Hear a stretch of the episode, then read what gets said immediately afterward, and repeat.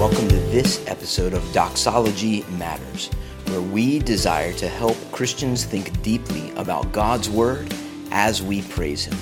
I'm Jeff Mingee, filling in for my good friend Keith McMinn for this special edition, in which my aim is to offer you a word of encouragement. As we approach the end of 2020 and we begin to reflect on our successes and our failures of the year and begin to think about the new year, what has been the place of God's Word in 2020 in your life? I'm not asking you what the place you wish God's Word has held, but what really, in reality, what place has God's Word held in your life in 2020? One of the great benefits of this podcast in my life is that Keith and uh, Kevin and many of the other uh, hosts and, and, and guests uh, help me, as the uh, tagline states, to think deeply about God's Word. Pastor Keith will often point us to Colossians chapter 3 verse 16. Let the word of Christ dwell in you richly. Well, believer, as you approach the end of 2020, is that happening? Is the word of Christ dwelling in you richly? I want to offer you 10 practical encouragements to help you obey that command to let the word of Christ dwell in you richly. 10 practical encouragements. Number one, pray the Bible. Pray the Bible. God's word is God's word to us. He is speaking to us. Well, what better response could we have to that than to trust it and to use it as a springboard to speak back to God? Donald Whitney, in his helpful little book, Praying the Bible, encourages Christians to turn to a psalm, read the psalm, and then pray about whatever comes to mind. So as you open up your Bible to Psalm 119 and you read, Blessed are those whose way is blameless, who walk in the law of the Lord. You may be prompted to repent of your lack of walking in the law of the Lord or to thank God for His word in which you walk. Pray the Bible.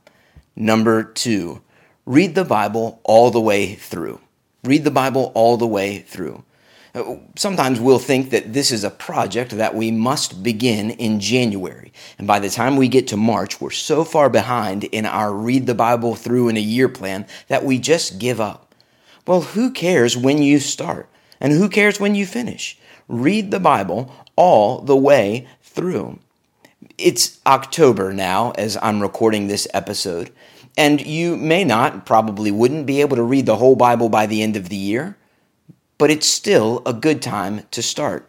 Read the Bible all the way through.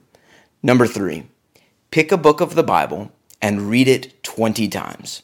Pick one book of the Bible and read it 20 times what I encourage uh, Catalyst Church members to do is to grab a post it note, a little sticky note, put it at the front of a book of the Bible. They can pick a book of the Bible that they want to learn, and then to read that book of the Bible all the way through. And every time they finish it, put a little check mark on that post it note.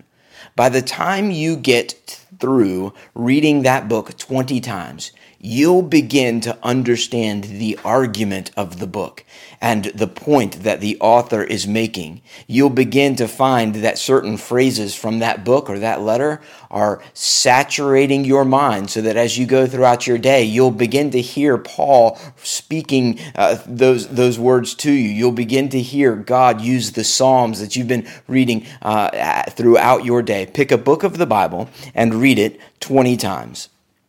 Number four, memorize a paragraph memorize a paragraph of Scripture. Uh, Jesus in the Gospels clearly exemplifies and models uh, scripture memorization for us. Not so much how to do it, but the benefits of doing it. We think about Jesus' interaction with the devil in the desert when he was tempted. Well, what did Jesus do? He quoted scriptures. Now, you can't quote scriptures you haven't memorized. So, believer, what would it look like for you to memorize a paragraph of Scripture? Uh, perhaps you want to turn to one of uh, Paul's letters, Ephesians, and go to chapter 2 and memorize that first paragraph, which tells you both of the depth of your sin and the greatness of your Savior. Memorize a paragraph of Scripture. Number five, listen to an audio version. God, in His kindness, has given us a great gift in many of the technological advances. And I know that technology is used often for ill in our world. Social media is not often a friendly or kind place. But technology can be a great gift to the Christian. We ought to use it for our sanctification. So listen to an audio version of the Bible. The other day I had a drive to uh, Richmond. I had about an hour and a half drive. So before I left my driveway, I went to an audio version of the Bible. I'm preaching through the book of Revelation right now. I went to the book of Revelation and I began to play that audio version.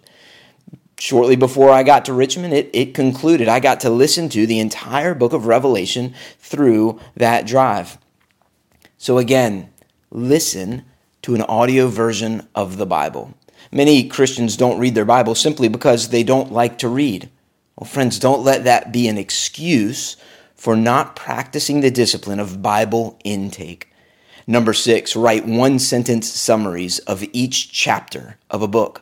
Pick a book of the Bible, begin to read your way through it, and to summarize the chapters in one sentence summaries. One of my seminary professors had us do this um, early on in my, my master's degree, and I found it a great help and a great encouragement.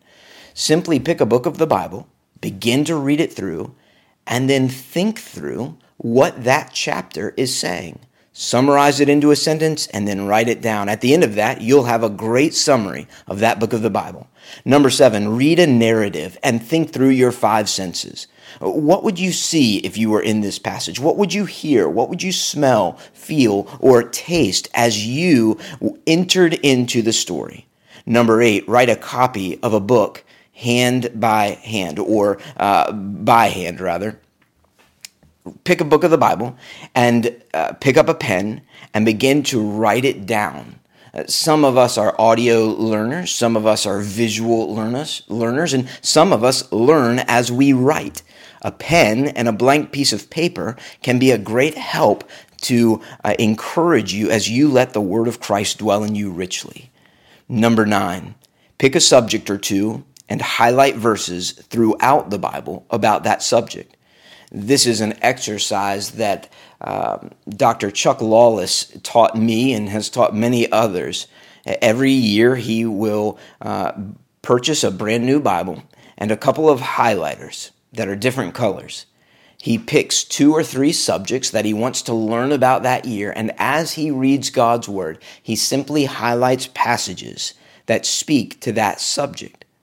Well, friends, that's a great way to help you progress through God's Word.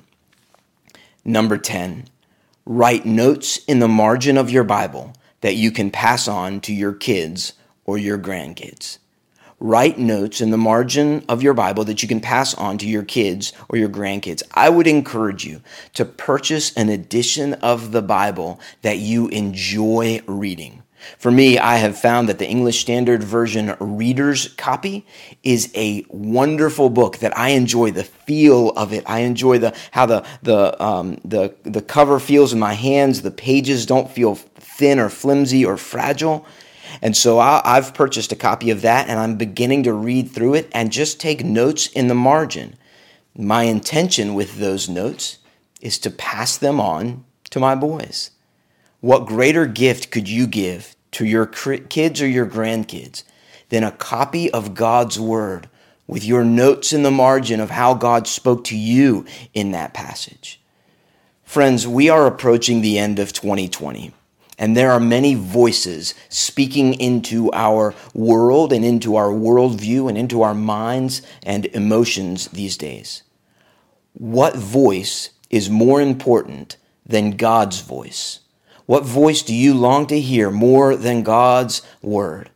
Colossians chapter 3, Paul again commands and encourages us to let the word of Christ dwell in you richly. So, believer, pick up a Bible, and start reading.